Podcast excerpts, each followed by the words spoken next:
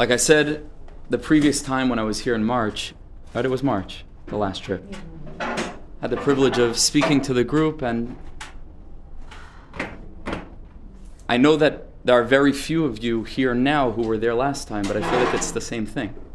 I feel mamish like it's the same thing. And I, and I think I feel that way because the kinds of women that are shaykh, that are connected to what Barry's doing, even without any of you speaking or saying your story, and I'd love to, to hear and to get to know you on a, on, a, on a more substantial level. But there's a spirit of searching, of bikush, of emes, of wanting, of striving, of dreaming, like our Noach's son said, that all of you exude. And to sit in your presence is a privilege. I said it last time and I'll say it again, and I meant it last time and I mean it again. It's a privilege. What's that? No one ever said that. No one ever says that to us. It's a it's an absolute privilege, and I, I don't I don't say it to make you feel good. If you feel good, wonderful. But that's not why I say it. I say it because I mean it. In this world, it's very very very rare to find even people who are teenagers still, who still have that sense that it's worth investing in growth, that it's worth investing, taking time off from the mundane day to day, let alone a little bit further along the journey, we should all live well and happy till 120 days, Hashem, to take off 10 days, to take off a week, with the investment of finances, with the investment of time and the investment of separation from family and so on and so forth. It's a remarkable, remarkable thing, and HaKadosh Baruch Hu should bless each and every one of you. If it's not able to be perceived on a practical level yet, it's, it's an investment, and it will pay off, Be'ezer Hashem, dividends for years and decades to come. And, and, and Mamish, I feel that in coming here, you'll already, you already have what you're looking for. Because that means that you already have it inside. It's a matter of revealing it, but you're there already. And Hashem should bless me that I should share in a little bit of that also. So, with Hashem's help, with the time that we have, I don't know, we're still. Uh, so, with Hashem's help, it's difficult to speak in this place. This is a place of silence. This is not a place for, for speeches so much. So close in proximity to that place. The Makam Mikdash, of the essence of the world, of the essence of our souls. I was standing on the roof before looking down, and I just had this feeling when you witness Jews walking into the Kotel Plaza, it's not as if they're walking toward the wall. It's mamish like a magnet. You just see it's something's drawing them, they're floating. They're floating. This is the place that's drawing us. It's drawing us home. This is where we belong. A person could have not been to the Kotel in 50, 60, 70 years. That smell is familiar to the Jewish soul. It's just familiar. And you put your head against it and you feel as if you're home. And this is your home and it's the home of your grandmother. And it's the home of your great grandmother. And it's the home of thousands of generations davening three times a day. And here we are. It's a pella, it's a wonder. What our bubbas would give for this, it's a pella. So it's difficult to speak. We're going to try, Be'ez Hashem, first to open it up with Neginah de Kedusha with some singing.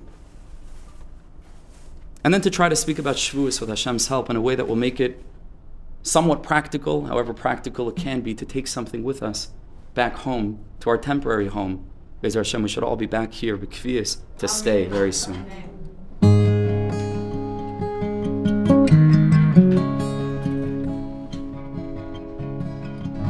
כי אלך בגיא צל מוות לא יירא רע כי אתה עימדי.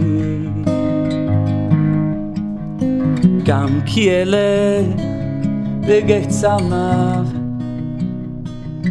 לא יירא רע, כי אתה עימדי. שבטך ומשענתך המה ינחמו שבתך ומשענתך המה ינחמוני שבתך ומשענתך המה ינחמוני שבטך ומשענתך אוהמה תחמוני גם כי אלם בבגי צמא לא ירנה כי אתה עמדי גם כי אלם בבגי צמא لنا. يحتاج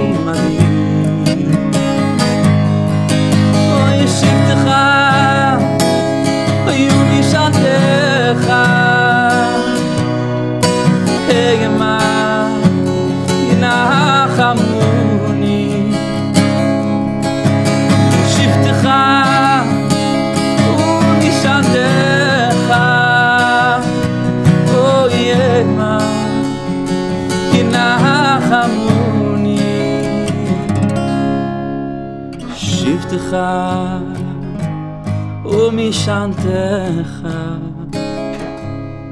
המה ינחמוני שבטך ומשענתך אוי המה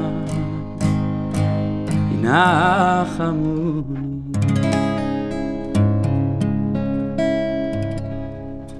לחיים לחיים טוב משה It's just water. You don't have to worry. I say l'chaim and water also. Let's do one more and then we'll then we'll learn a little bit.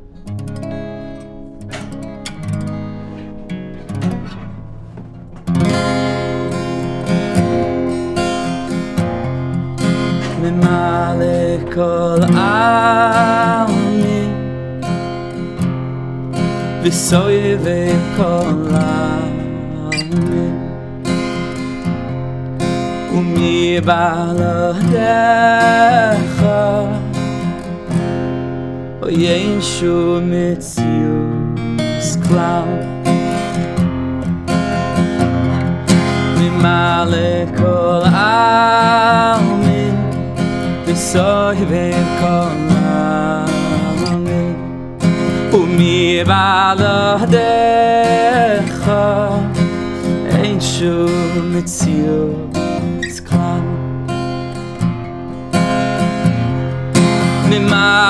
כל העלמין וסובב כל העלמין ומבלעדיך אין שום מציאות כלל וממלא כל העלמין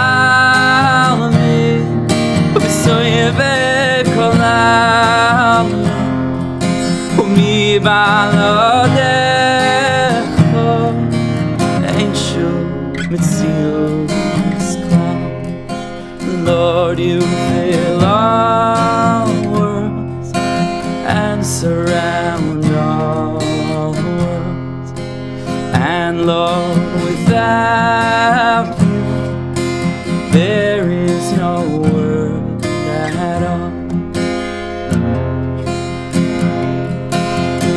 Lord, you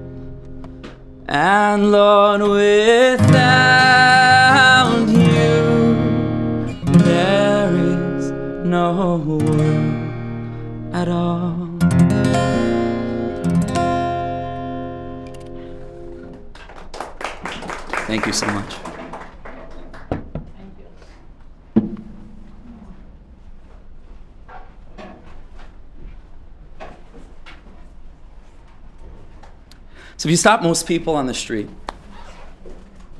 and you ask them what is the highest part of the human body? What's the highest part of the human body? The head. The shaitel, okay? The head, right? The head. The head is the highest part of the human body, not just in terms of where it's positioned, but if we were to ascribe the, the nature of Rosh, means the head, not just a physical head, means the top, right? The boss. It's the head. The head houses the brain. That's all the functionality in the entire body is bound up with the brain. That's where we feel things. That's where we think. That's where we plan. That's where we remember. That's where we dream. But the truth is that the head is not the highest part in the body.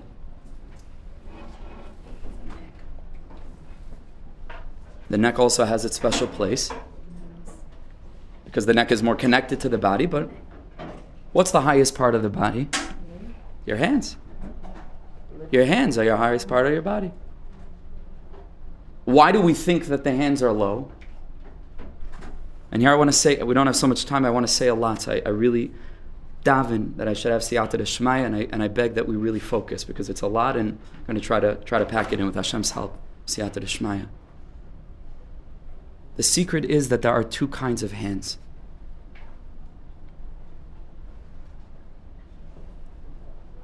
For our purposes right now, we'll refer to them as the higher hands and the lower hands. And there are psukim about these hands. HaKadosh Baruch Hu warns again and again and again. And giving us the Torah and giving us the mitzvahs and begging us to follow it. And he does beg and he does pray. We think we're the only ones davening the whole time. Hashem is davening all the time. Hashem's siddur is called the Torah. And the way that we daven is with our tilim or with our siddur, but Hashem is davening in the Torah.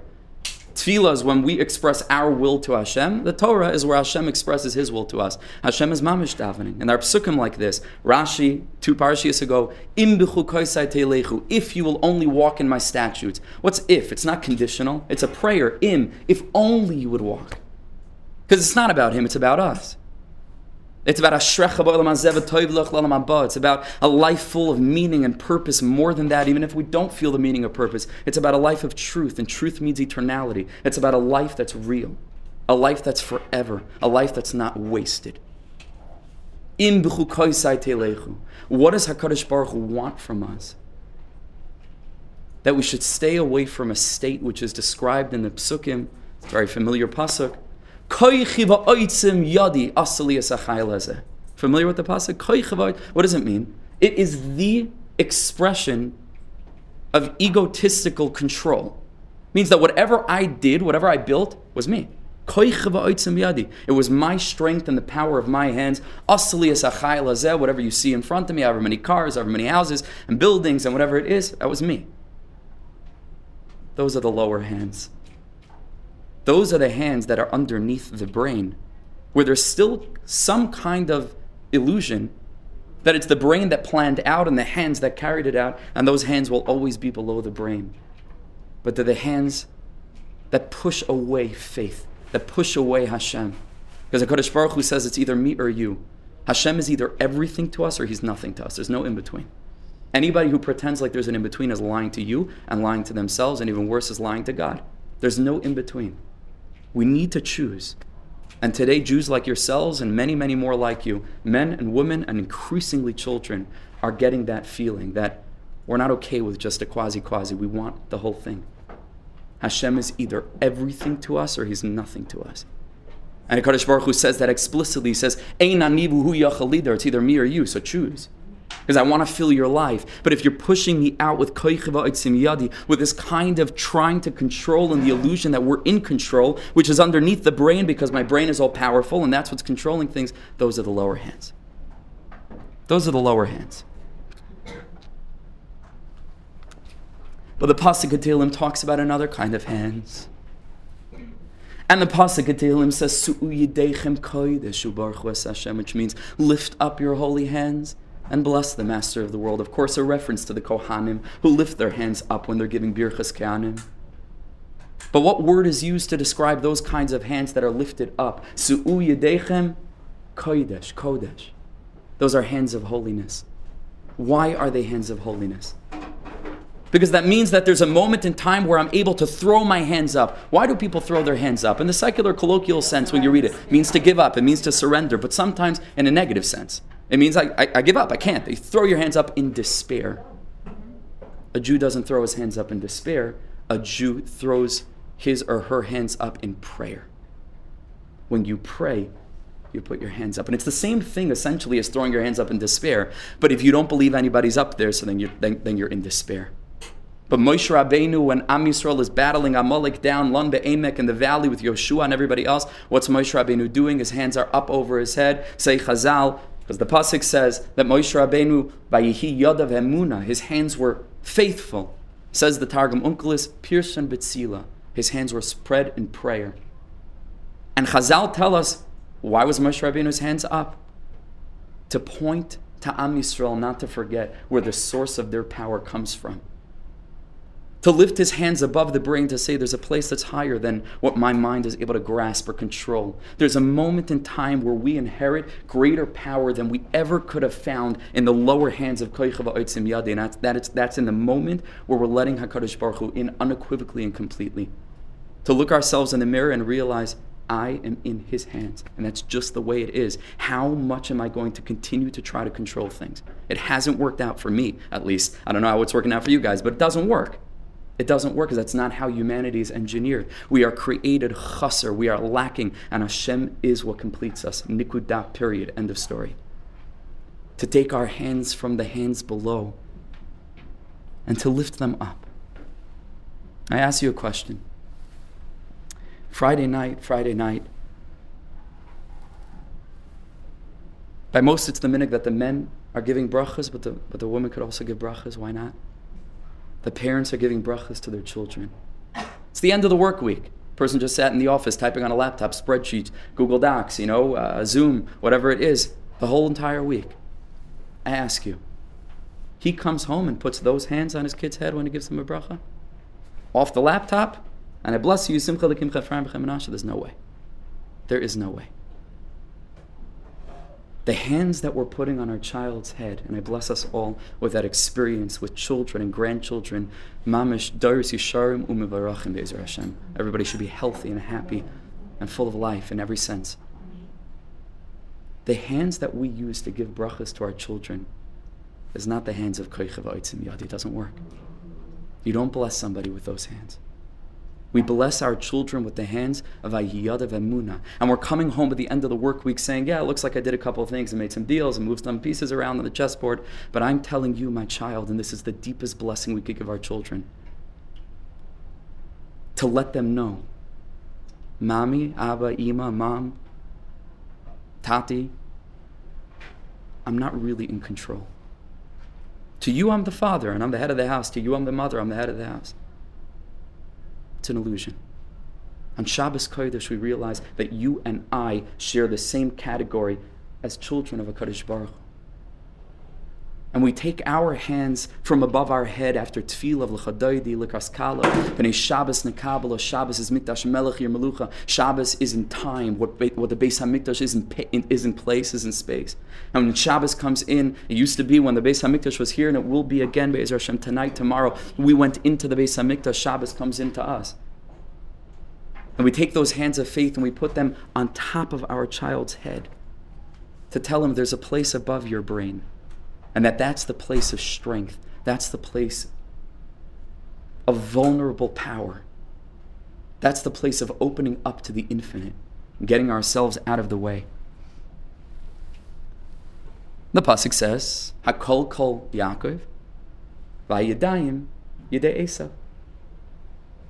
Literally means this voice is the voice of Jacob, of Yaakov, and that's what Yitzchak hears when Yaakov Avinu comes in. He's dressed up like Esav, Kol, Kol, Yaakov. The voice sounds like the voice of, uh, of Yaakov, and, and Chazal say Kol and Kol. Why does it say Kol two times? A bunch of reasons. Torah and Tefillah. This is Yaakov Avinu's area. This is his expertise.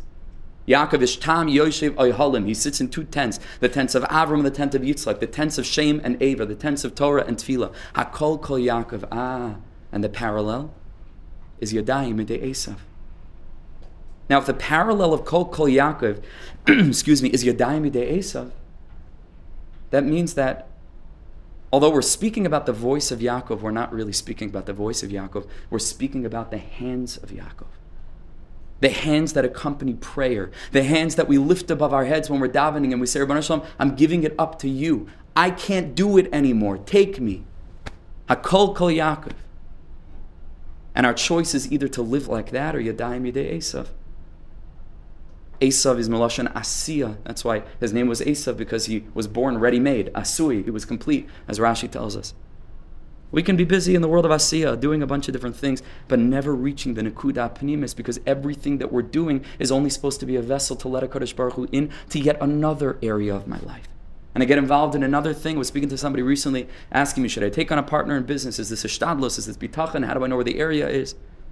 And a person who lives with bitachon, adarabah any little more bit of ishtadlos you do, it's another opportunity. Forget to take a partner, to take Hashem as your partner in this new area. There's no stira. It's not either sit in my bed and do nothing and wait for God to give me everything, or it's just me in the driver's seat. Be in the driver's seat, but Hashem's the road. Hashem's the road. So drive to many places, but realize that everywhere you go, you're tuning in with the radio, you're tuning into HaKadosh Baruch Hu. And there's yet another experience to, to surrender to Him while we're trying to live in this world because that's what He wants from us. Give it up, give it up. Lift our hands up. Bless ourselves and bless our children with the blessing, with the bracha of emunah. David HaMelech puts it together. This we're coming to an end. David HaMelech puts it together. Because in the deeper Svarim, David HaMelech and Esav have a very, very deep connection. The pasuk describes David Hamelech and Esav with the same extremely specific descriptive word, and that word is admoni, red with a red complexion. Esav, of course, was born completely red with red hair, and so was David Hamelech was a redhead, with all of what being a redhead means, right? With fire and passion and soul and storminess, and that was David Hamelech. But both of them are called admoni, Esav and David. Both were warriors. David HaMelech was also an Ish Sadeh. As much as he was the Gadol Hador and he was learning and everything like this, and he was the Mechaber of Sefer Tehillim, there was, he was a prayerer. That's a word par excellence. That was David. But he was also a, he was also a warrior out in the field, like Esav's an Ish Sadeh. Esav and David have a very, very strong connection. What's the difference? The difference is, is that Esav misses out on the secret of how to be busy in the world of Asiya with your hands on the bottom. That's the Nakuda of Yadi, getting involved, doing things in this world, while at the same time realizing that all of that is only a vessel for the upper hands. To realize that it may look like I'm doing things because that's what Hashem wants from me. Hashem gives us children and He says, raise them. So I'm trying. Am I raising the children? Give me a break. Everybody knows you don't raise children. Everybody knows that. It's not we who raise our children, HaKadosh Baruch who raises children. And he does it through us, sometimes successfully, sometimes unsuccessfully. It's all successful because it's not us, it's him. So it doesn't become about like, it's my own ego. Like, what are the, what are the neighbors going to think about my kids? They're not your kids, they're Hashem's kids, and they're entrusted to you. So if it's about him and he's the one doing it, so what are you getting so worried about? You're doing a fine job. All of us are trying, and that's all we can do. We have to be us, we have to be real. But to know that that's a vessel for the upper hands of Su'yadechem Kodesh, those hands of prayer, those hands of holiness. Esav doesn't know how to put the two together. But David HaMelech, credible thing. David HaMelech is mamish batal betachlus abital. David HaMelech is nothing. He makes himself nothing, even though he was an extremely successful person. He was a remarkably successful king. His psalms have been recited to him for thousands upon thousands of generations. It's one of the best-selling books of all time. Tehillim is a best-selling author, David HaMelech. He's a Gadol Hador. He's, he's, he's with Ruach HaKodesh. but he makes himself into Tehillim like nothing, nothing, nothing. Sama nafshi lelekim lekel chay, my soul thirsts for you. Kal yod tareg alafike moim, kei nafshi sareg elecha lekim, nafshi ke'eretz ayefa lechasela, my soul is like a parched earth. I have nothing, Rabban Shalom. David HaMelech is malchus. Malchus, without getting into the depth of it, is connected to the moon. It has no light of its own. It just reflects the light of the sun. David is nothing, but he's everything, but he's nothing, and that's why he's everything with a capital E. So listen to this amazing thing. The Gemara in Bracha says based on a pasuk in Tehillim, laila akum lach al. David HaMelech used to rise at midnight, exactly midnight, exactly midnight. The Gemara tells us nobody knew when midnight was. That's why Moshe Rabbeinu had to tell Pare, Kachatzois halayla. Hashem told Moshe, I will come with Makas Bechoros at like something around midnight. Why not midnight exactly? It's only Hashem knows when exactly midnight is. If you split it down to the millisecond of the millisecond of the millisecond, you can keep on going, right? Keep on expanding it. What is the millisecond where 11.59 turns into 12 o'clock? I mean, what is that? Where is that? How is it? Only Hashem knows. So how did David HaMelech know? That's what the Gemara asks. If Moshe Rabbeinu didn't know, how did David HaMelech say, I get up at exactly Chatzos Laila? It doesn't say around Chatzos. Chatzos Laila Akamlach, on the nose. How did he know? Say Chazal Mamash, a beautiful, beautiful thing. Chazal say Kinar Hoya, there was a harp that was hanging above David HaMelech's bed. And at exactly 12 o'clock, a Ruach Tzefonis, a very special northern wind would blow into David HaMelech's palace. You could just envision it. It's sedate, it's calm, it's ornate, it's beautiful. David HaMelech is sleeping. If he was ever sleeping, Chazal also say he slept like a horse, they said. He just little snatches at a time because his soul was so on fire. Ah, people people who are like that, they, they can't handle sleep. It's just, uh, it's crazy. You know, we work the whole entire day and then I have to like lay in a bed for six hours and do nothing. It's, it's crazy. It's like the biggest waste of time. The person who figures out how, how to take care of that issue, just like pop a pill and like you're good, that'll be something, right? But, but David HaMelech says, he says, um, he's laying in bed and all of a sudden a wind blows in through the stone halls of the palace and it begins to play upon the harp and the harp starts to sing. The harp starts to play. And David HaMelech gets up. And this took place at exactly Chatzah Islam listen to what the Ishbitzer says. The Mei HaShiloach or Mordechai Yosef Leiner of Ishbitz the Talmid of the Kotzker who broke off later and became his own his own Hasidus He says the harp, much like a guitar, in Hebrew, these kinds of instruments are called klei yad. They're called instruments that you use with your hand because there are many different kinds of instruments. Flute, for example, is a kli ruach. You blow into it. You don't play it with your hands. A guitar, a harp, a violin, these are klei yad. He says David HaMelech's harp is the symbol of Yadayim Yidei Esav. And the wind that comes through is the Kol Kol. And at that moment, when David HaMelech wakes up in the middle of the night to sacrifice his sleep, he's some big king, you know, he should sleep till like Bnei Malach until 3 o'clock, you know, whatever it is in the afternoon, or Shalisha, it's really three hours till 9 o'clock at least. There's the yichud, there's the coming together of the Kol Kol Yaakov with the Yadayim Yadei Esav in a glorious way. David puts it together. David HaMelech realizes you can have your hands in, in the realm under your brain, so to speak. And that's okay, and that's what HaKadosh Baruch Hu wants from us. That's why He sent us into this world. But realize while you're doing that, and I hope that I realize while I'm doing all these things, that my hands are perpetually above my head, even as they appear like it's a kliyat. It's all the ruach. It's all the kol kol Yaakov. It's all bittel. It's all Rabban Shalom. I need you. I need you in my life. And we're recognizing this more and more.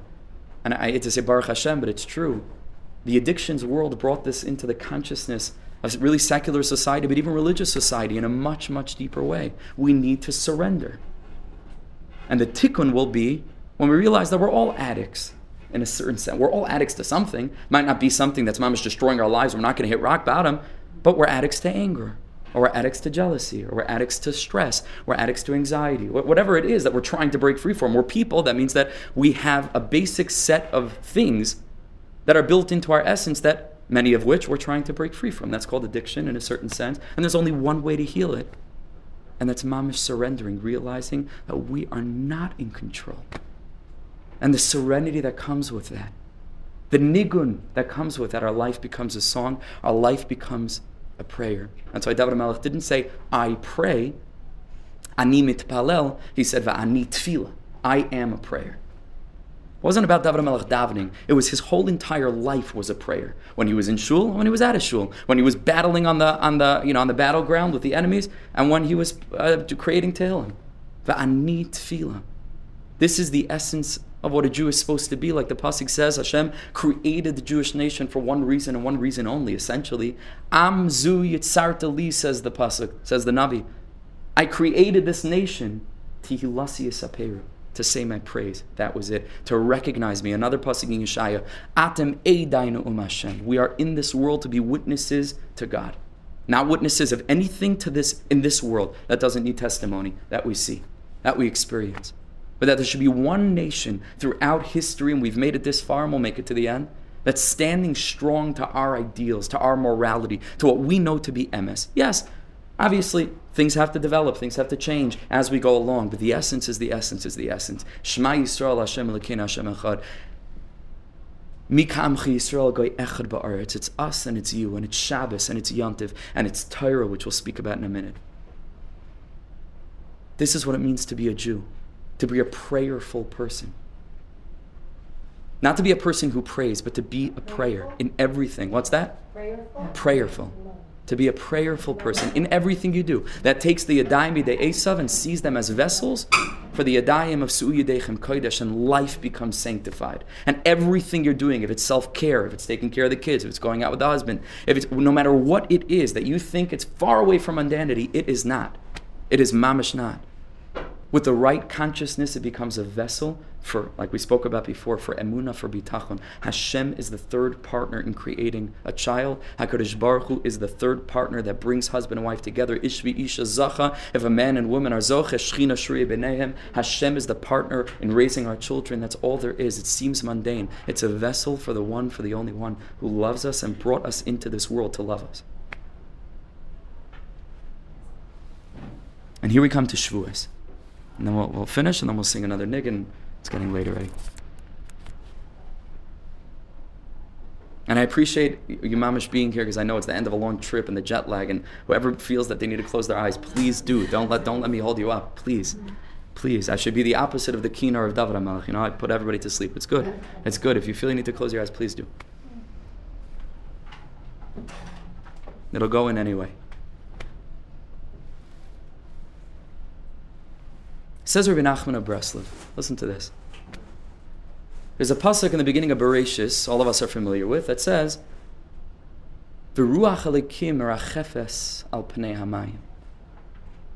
The Spirit of God was hovering over the face of the water. It's very deep what the Spirit is. Chazal tell us it was the Spirit of Mashiach. That's a crazy thing. Mashiach existed before Adam did the Chait. Was he supposed to do the Chait? Was he not supposed? Very deep, right? Mashiach was already in the world from the beginning.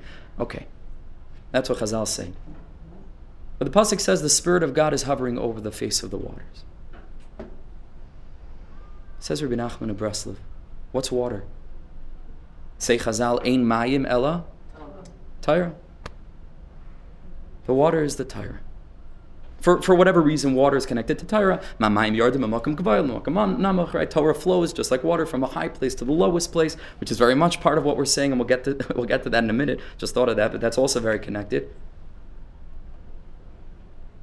Water is Torah. Chazal say, how many strings did David Melech's harp have? Five. Five strings. How many books of the Torah are there? Torah. Says the Rebbe. The Gemara that says that the Ruach blew in through the window and played upon the harp is the same pasuk as Ruach Elokim Rachefes al Pnei It's the same thing. It's the same thing. This is what the Torah means. The Torah is specifically not so much in the Ruach, the Torah is in the Kli Yad. It's the harp itself that becomes a vessel for godly perception. Yeah, there's a Shulchan Aruch, millions of halachas for men and for women, and there's so many different things that we need to know about and we need to teach, and, we need, and the what and the where and the how and the when of being a Jew. It's beautiful. But there's one halacha in Shulchan Aruch that's qualitatively different than every other of the millions of halachas in Shulchan Aruch. Do you know which one that is? It's the very first one. Do you know what the very first one is? Shivisi Hashem lenegdi samin. The, that means I should place God before me always. Consciousness of a Kadosh Baruch Hu, He should be as real to me at least as the person sitting in front of me who He created. Should be at least as real. The Baal Shem Tov wanted that his students should see God first and then see a table and then see a chair. Hashem is real. Kadosh Baruch Hu is present in this room. He's real. He is existent. He is Hamakom. Like we saying, He surrounds all worlds and He fills all worlds. All of the other halachas in Shulchan Aruch that are subsequent to this first halacha is the harp. It's the Chamishi Chamshik Torah, right? It's the actual dinim. But it's supposed to become a vessel for the Ruach, for the Spirit. What's the spirit of the law? Not just what we need to do. What's the why? What's the premise? What are we trying to get to? If a person keeps everything by the book, but a person doesn't develop an expanded consciousness to see things through the prism of history, to see things through the prism of the Jewish nation, not just our community and petty politics and shtuyot, what, what, you know, what goes on, but to see things in a huge way, to understand what a Jew is, to understand what a Kadosh Baruch Hu is, the Yamim Tovim, not just, okay, what do I have to do and much do I have to cook and can you give me the recipe for the latkes? It's, it's mamish something else. What Hanukkah is, what Shavuos is. We have to learn about these things then it's a ruach, and the ruach comes down to settle onto the harp, onto the water of Torah, but it's a vessel for something so deep. And that deep thing that it's a vessel for is one word and one word only emuna. That's it. The Pasuk says in Tehillim, Kol mitzvah emuna. All of your mitzvahs, very beautiful. They're all a vessel for emuna. And that's what we need to constantly try to be conscious of because we can get lost in the details, chevra. We can get lost, and we do get lost maybe men more than women, but you can get very lost in all of what you're learning and this and that and the, and the yeshiva and, and, and, and, the, and the aleph shir and the beis shir and shidduchim and politics and, and, and, and you can get mamish lost and forget what it's all about, which we refer to as the lost princess humbly. Rabbi Nachman referred to as the lost princess, the princess that gets lost. It's the essence, it's the core. How much are we giving over this essence in yeshivas? How much are we giving it over in our schools? We're giving over the how, what, where, and when. Everybody knows. But the why? There are people that leave school after 10, 15 years and feel like they don't know the first thing about Yiddishkeit. Like the first thing. They know what to do.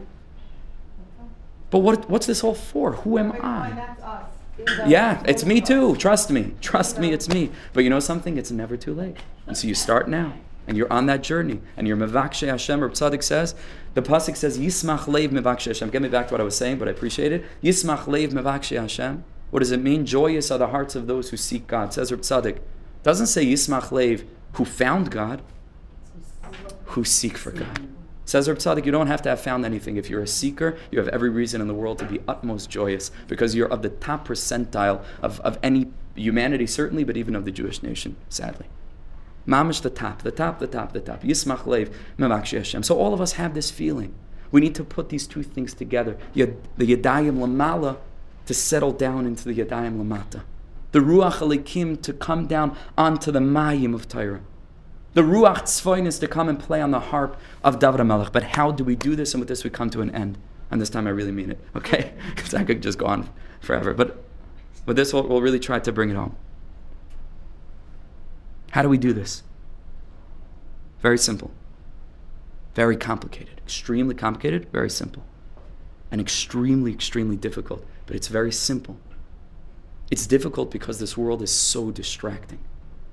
And it's so easy to forget. It's simple if we plug into sources that will remind us constantly. If it's a group, if it's chaburas of learning, if you stay connected, it's the easiest thing in the world. If you're not connected and you only plug in a couple of times a year, it's a disaster. You can forget about it, even though it's the most simple thing in the world. What is it? We're coming up to Matan Torah. A couple of fundamental questions should be obvious. Why do we need Shavuos? Sounds not nice to say. Why do we need Shavuos? Understand that's one of the three regalim. Why do we need it? We already have Simchas Torah. Seems very similar. I mean, we're celebrating the Torah in both. Why do we need Shavuos? Question number one. Question number two. Why is it that there are no mitzvahs on Shavuos? Now, there are the regular mitzvahs that we do, and there's a different nusach davening. Some people consider eating cheesecake a d'oraisa, you know, but that's already a minhag. But there's no mitzvahs hayom of Shavuos. Sukkot comes along with Daled Minim, and the Sukkah and Pesach with the Dalit Koises, everything four also, it's very deep. And the Matzah, and, and, and the four sons, and the, and, and the Haggadah. And, and staying away from Chametz, of course. Shavuos, nothing. There's no mitzvahs hayom of Shavuos. Why is that? And a third question Pesach and Sukkot are seven days, and Shavuos is just one day for those who keep one day. Two days, Sveka but it's really one day of, of Shavuos. Why so short? It's also one of the Shalosh Regalim. Why isn't it also extended over seven days? Put those questions to the side for a minute. Chazal tell us that when Am Yisrael stood by Har Sinai, Paska zu hamasam, which means the filth within them ceased. Paska zuamasam, purified to, to, the, to the nth degree. Now, of course, the question is why was there any filth in, in, in the Jewish nation? Like, where did that come from? Why is there filth in humanity? What is filth and where does it come from? Where did it come from? And the answer is, of course, the Chet Eitzadas. Where Chazal, in that very Gemara, tell us, ba nachash al bazuam that the Nachash injected filth within the mother of, of humankind, which is Chava, and from there, there was a little bit of the venom of the snake that lasted all the way until when? Till Har Sinai. Now, let's trace the steps backward. If Har Sinai fixes what the Nachash broke, then probably if we find out what the Nachash did, we can find out what Matan Torah fixed, what, what it was. And it's very simple. The premise of the Nachash trying to trick and deceive and seduce, in a certain sense, Chava, was not that she was so hungry and like she could have eaten like bran flakes, which she knew would be better for her diet, but this was like this beautiful, like glowing apple. She was not really supposed to have fruits. Like that's not what it was. It wasn't wasn't like it, it was very tasty and she couldn't hold herself back and she had to cheat and like she said, it's okay, it's Shabbos. It was it wasn't like that. What was it? What was the Yetzer Hara of the apple? The answer is simple. Gaiva. Arrogance. Because the Nachash told Chava, you think that there's a God and there's little you? That you need to come on to God and rely on God? It's a joke. God ate from this tree, you eat from this tree, you'll be just like him. You don't have to be stuck in this cycle of constantly feeling as if you're dependent on something else. Grow up. Eat from the tree and, you, and you'll be like God. He just ate from it before you, but there's no essential difference. There's no essential difference. That attracted Chava to the point that a Kadosh Baruch Hu comes to Chava and he says, Chava, what did you do? Ma'asit, what did you do? And she answers, Whoa, hanacha shishiyani. Means the snake tricked me. Va'oichal, and I ate. Say that tzaddikim, the word hishiani means trick. But if you scramble the letters, it spells hayesh ani.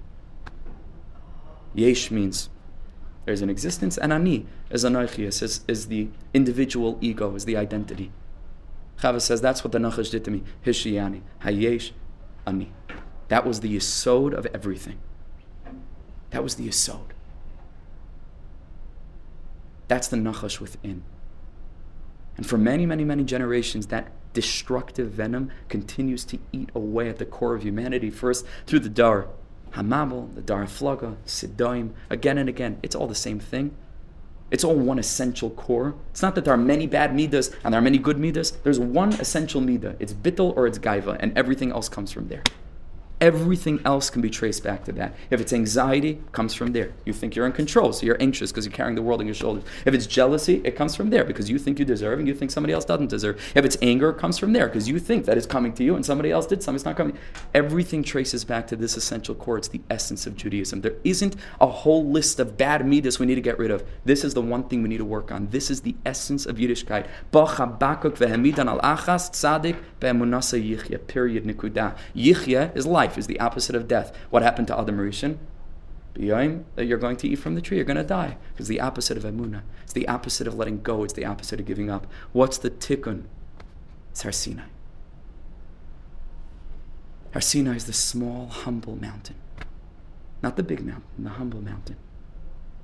And Am Yisrael standing before Har Sinai as one speak up. And they say, Nasa v'nishma. You don't need to convince me. You don't need to tell me or explain it to me. Nasa v'nishma. We're here. We're open. Our hands are up. We're ready to be to receive. It's called Kabbalah Satira. How does a person be makabel something? With his hands. With his hands. You need to be makabel from something else. They stuck their hands up and they said, Rabban Shalom, Nasa v'nishma. We're here. We're yours. No questions asked. And a bas kol resounded and it said, Mi who revealed this secret to my children, that the angels use this secret. How, did, how do we know the angels use the secret? Because the Pasuk says, About the malachim it says that they also do and then they hear. And Am Yisrael said, Nasa v'nishma. What's an angel? You know what an angel is? An angel is the solidified will of God in an angel. It has no option to choose something else. It is batul umuvutul ka'afar da'ar. It is absolutely nullified to the word of God. That's what an angel is. Gesundheit. Nasa v'nishma is what an angel is. Rav Aryeh Kaplan writes, we know that two angels can't have the same mission. Why not? Why can't two, two angels share the same mission? He says simple. Because all the angel is, is its mission. If they would have the same mission, they'd be one angel. if they would have the same mission, they would already be one angel. They are only different in the sense that their mission is different because that is their identity. Chizzuk mission, right? That's their mission. That's all they are. That is what it is. This is the secret of the Malachim. Nas of Nishma, say Klal Yisrael. We became like Malachim at that time. And this is the secret of Shavuos. And this is why Shavuos is different than Matan Torah. And then we'll end with a story and we'll sing another niggin. And I'll shut up, I promise. You guys are lucky because you get to go after this. My wife is stuck with me for life. Never. You guys are, you know.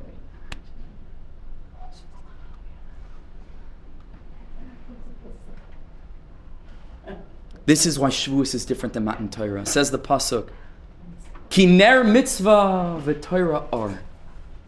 The mitzvahs are neiros. They're candles. They each contain the light in the sense that it's one light, and that's what we've been speaking about. It's the adayim lamala, it's the hands up, it's bittul, it's, it's, it's letting go of ego, it's letting go of our own desires, and it's bittul to the Ratzon Hashem, Sanacha, that's what it means. That's the or, that's the light. And then the candles give us vessels, much like a candle. You can't carry a flame without a candle, so you need to take from the flame, from the torch and to carry it along. That's what the mitzvahs are. That's what the mitzvahs allow us to do. That's what davening is. Forget about whether your tefillah is going to be answered or not. The davening is the answer in a certain sense. It provides you the ability to connect to something deeper, fills your life with meaning, fills your life with Yishuv Adas. You know that you're in good hands.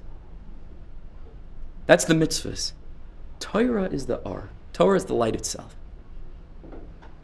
On Simchas Torah, we're celebrating learning Torah. That's one mitzvah, very prominent mitzvah. Talmud Torah Keneged Kulam, but it's one out of 613. On Shavuos, we are not celebrating Torah. We are celebrating Yiddishkeit, the all of Torah. We're celebrating every Yantiv. Now, by Hasidim, they used to sing every single niggin from all the years. One time I did this in the yeshiva where I teach. Mevaseret, I brought my guitar in, pre Shavuos. We went through all the songs from all the Yom. We did Yom Kippur Nosach and Rosh Hashanah, and we did Chanukah, and we did Purim. We're set. We're pre- pre- preparation for Shavuos means preparing to receive what it is to be a Jew the formation of the Jewish nation, bound up in its essence with the spirit of the Torah that is all inclusive, and that serves as the base upon which the spirit of HaKadosh Baruch Hu hovers. Therefore, Shavuos doesn't need any mitzvahs. Because Shavuos is not on the level of Ner mitzvah. Shavuos is Torah Ar. It is the essence. It's not, the, it's not a candle like all the other Yom Tovim. It doesn't need mitzvahs. Shavuos is the light itself. It's the light of Bittul. It's the light of Har Sinai. It's the light of Nasa Nishma. And that's why Shavuos is only one day, because it's so essential that it, it can't move from its place. It's not a candle that travels. Okay, one day, two days, three days, you light another candle like Hanukkah, but you keep on adding another day. It's just, it's the nakuda, it's the essence of everything. Shavuos is it. Pesach and Sukkot are outgrowths of Shavuos. Shavuos is the pinnacle, it's the zenith, it's the, it's, it's the top, mamish the top. And it's the top not because it's the head of the year, it's the top because it allows us to tap in to the Su'uyadechem Kodesh of Yiddishkeit. It allows us to stand humbly before Kadosh Baruch Hu and say, Shalom, yeah, I'm a firm Jew. Yeah, and I went to school and I did all the right things and I was in Shidduchim and I did seminary for one year, two years, and all of the rest of it. Rabbanu Shalom, now we're not playing games. Make me into a ger. Make me into a gyaris because I don't know what it means to be a Jew. And it's not me saying this, it's the Piasetzner Rebbe writes in his diary called Tzav V'Ziruz that they found after he was Nifter, where he literally, it's his 40th birthday, familiar with this? His 40th birthday, and he writes over there. I apologize if I'm saying things that you already know. I, I apologize. And I'm sure you all know it already. I'm sure. The Piasetzner Rebbe. The Pia, right. Not yet. They will. They will. The Piasetzner Rebbe says, on his 40th birthday. He's not writing so that it's going to be published and everybody will say, and I can speak about it in Aish HaTorah. He's writing this be'emes, like for himself. He didn't know it was going to be found and, and published. He writes a letter to God and he says, Master of the world, he's 40 years old. He's been a Rebbe since he's about 14 years old. His father, Rebbe Elimelech of Grodzisk, was nifter very young. He was lived a, a, a, traumatic life, right? Obviously, he was murdered in the Holocaust and he famously was the Rebbe of the Warsaw Ghetto. And, and, and we could speak about the Kodesh now for a long time, but we won't because we're out of time. He says, Master of heaven and earth. He says, I'm 40 years old. He says, however much taiva that, you know, a man has, it's, I, it's behind me, those years, on his level. And he says, to learn more, I learn pretty much as much as I can. To do more mitzvahs, I'm involved in in, in every possible kind of chesed. He was the Gabbai Tzedakah, of course, like Rebbes were, giving out tzedakah to everybody, working with uh, uh, adults and the kids, primarily the kids. He was a he was a Rosh Yeshiva of a tremendous yeshiva, all different grades. He was writing Svarim. I mean, he was mamish like as, as close to perfect, like a malach as you can imagine. He says, Sallam, there's just one thing I'm missing. Is on his level. He says, the one thing I'm missing is just to be a Jew. That's what I'm missing. And he says, Rabban Shalom, again, I couldn't use these words if he didn't use them. He says, Gaireni, make me into a ger, because I want to be a Jew. So I have all the details down pat, but the essence I'm missing, and that's what we need, because we're not going to survive with the outside alone, just like the body will eventually, after 120, fade away. It's the soul that's eternal. And we need desperately to tap into the soul of Yiddishkeit today. We need it because our kids are withering away, and it's mamish a form of abuse because we have everything in the kitchen and we put very little on the table. We have everything in the kitchen, I promise you. It is so easy to turn a person's life around. It's the easiest, but you need to be plugged into the to the to the Pnimius HaTorah. You need to be plugged into the Neshama of Torah. And it's basics, and we could argue, and this one has this shita, and that one has shita, this shita. Meanwhile, everybody's dying. So they can all argue about it. I have something that works. We have something that works. It's demonstrable, it's real. We need to make use of it for ourselves in our own lives and to bring it into our families. And with this, we'll end with one short story and then we'll do one more niggin. Do we have time for one? one? Oh, okay. Listen to this, and this really needs deep listening because I, I don't, I'm not even sure always when I say this story if I should even talk at all afterwards or just to say the story and, and let you guys mull it over and really discuss it among yourselves. And I think that that's what I'm going to do. And then we'll do one more song and then we'll finish for now. I hope to see you back, Bezer Hashem, soon. For, for good this time, to stay.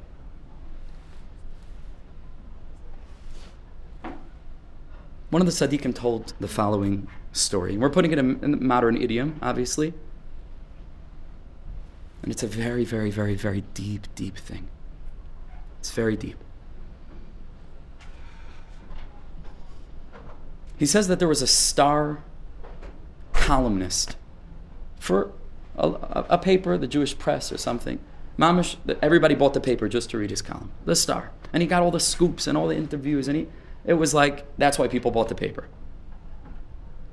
And one time he got the scoop of, not just a lifetime, of humanity, like the scoop ever.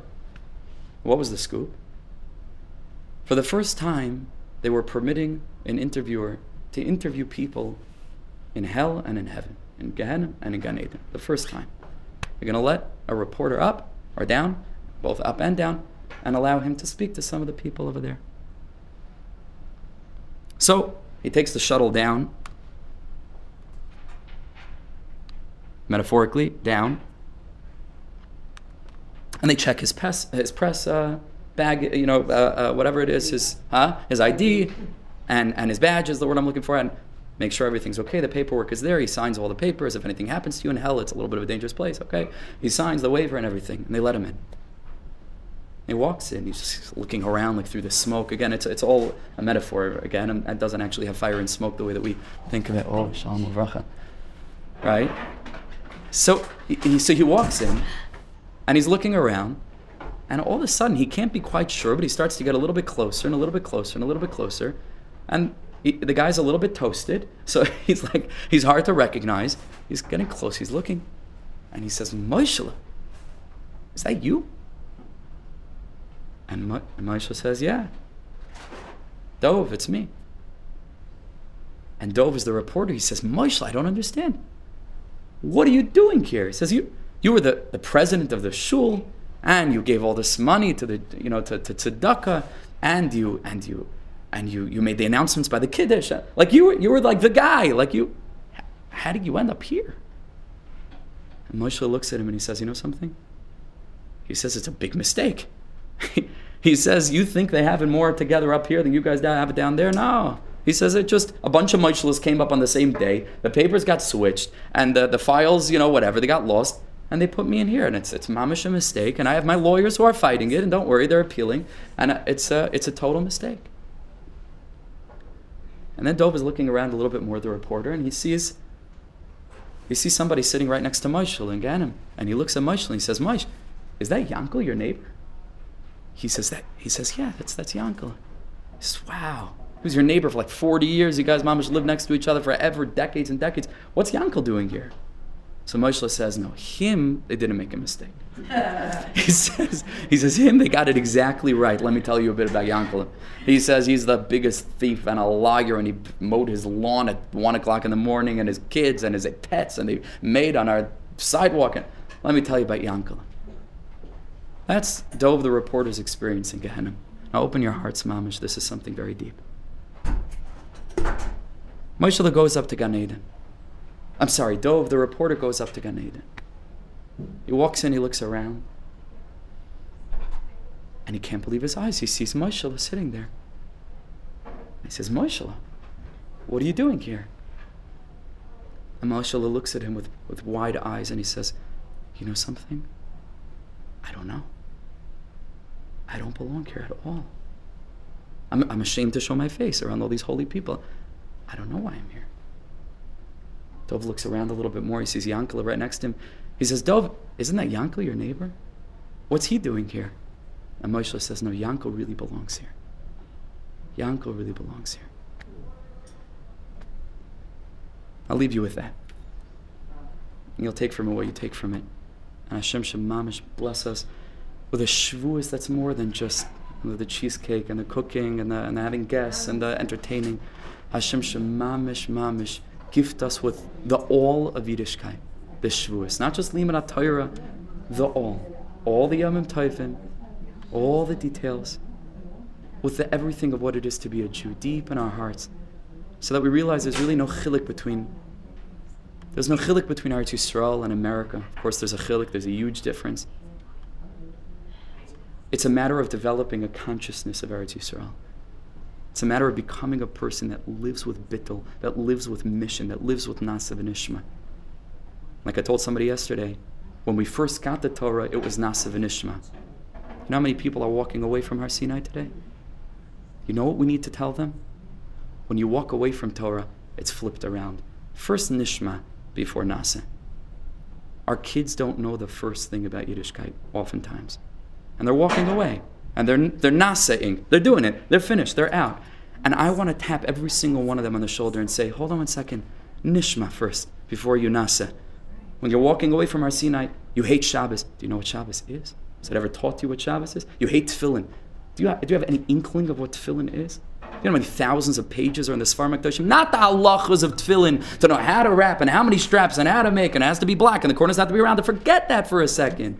Of course, don't forget it. We need it. But the essence of it, what this thing is tefillin. What this thing is Shabbos. What this thing is Hashem. The God they don't believe in, I don't either believe in. The God they don't believe in, I don't either believe in. That's not a believable God. So sit with me for a couple of minutes. Sit with somebody who knows something. And I don't know anything, but at least I know a little bit to know that I don't know. instead of pretending to know, but a little bit, let's explore it together. Let's open up our hearts to something deep.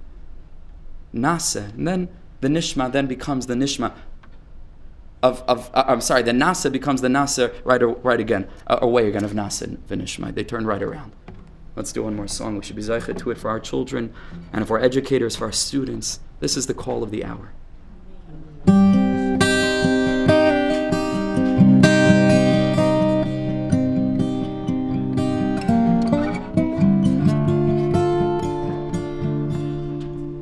Vida.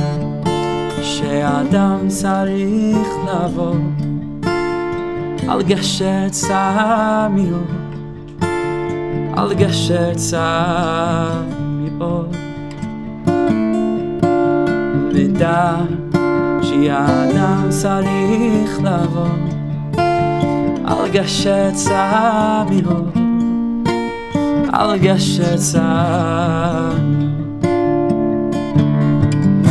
והכלל העיקר שלו יתפחד כלל שלא יתפחד כלל. אוי אוי והכלל העיקר שלו יתפחד כלל שלא יתפחד כלל. שלא יתפחד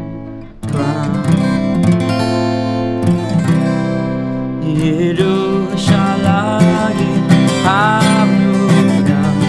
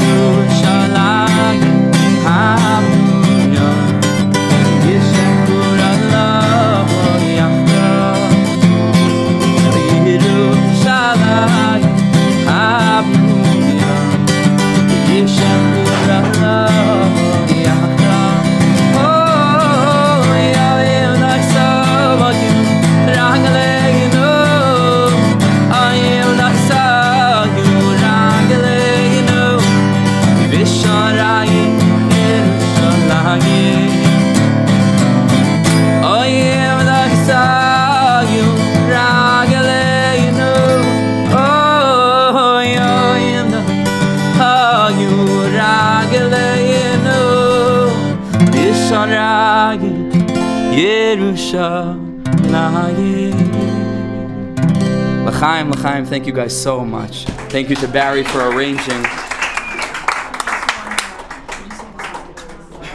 Return sure. One last one. Okay, we'll do one more song. I request, can't refuse. That's a very long song. Good, we'll sing it afterwards, me and you. Okay.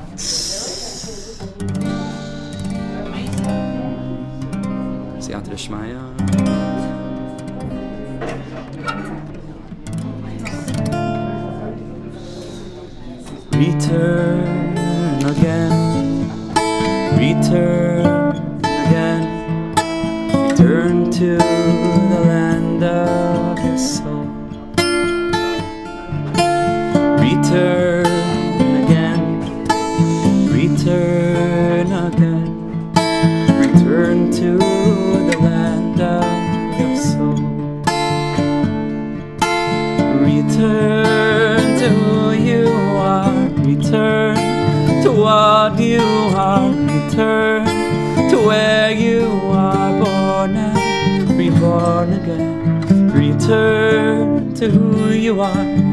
return to what you are, return to where you were born and reborn again.